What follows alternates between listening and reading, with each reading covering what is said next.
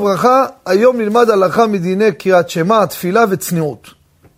מה קורה אם מותר לאדם לומר קריאת שמע מול אישה שהיא לבושה בצניעות, אבל החצאית שלה קצרה? מה זה קצרה? אפילו עד טיפה מתחת לברך.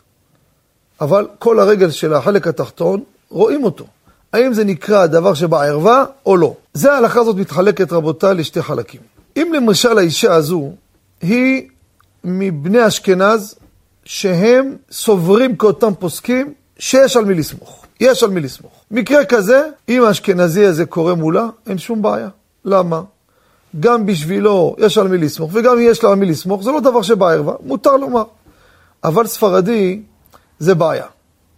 למה? לפוסקים הספרדים זה דבר איסור. ופה אני לא יכול להגיד, כמו שבת, אני יכול לבקש מאשכנזי, שישים על הפלטה מרק שהוא קצת חם, זה משהו אחר. פה, אתה עושה פה פעולה שלך זה נקרא דבר שבערווה. וממילא במקרה כזה, יהיה אסור לו כנגד זה. צריך לעצום עיניים, או להזיז את ראשו וכו'.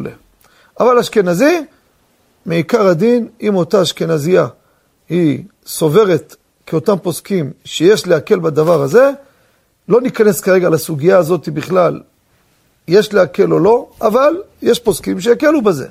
וממילא זה לא נקרא דבר שבערווה, ויהיה מותר לו לומר קריאת שמע כנגדה. אבל אם הוא סובר שזה גם זה איסור גמור, אז גם לאשכנזי יהיה אסור. בזה תלוי הדבר. תודה רבה וכל טוב.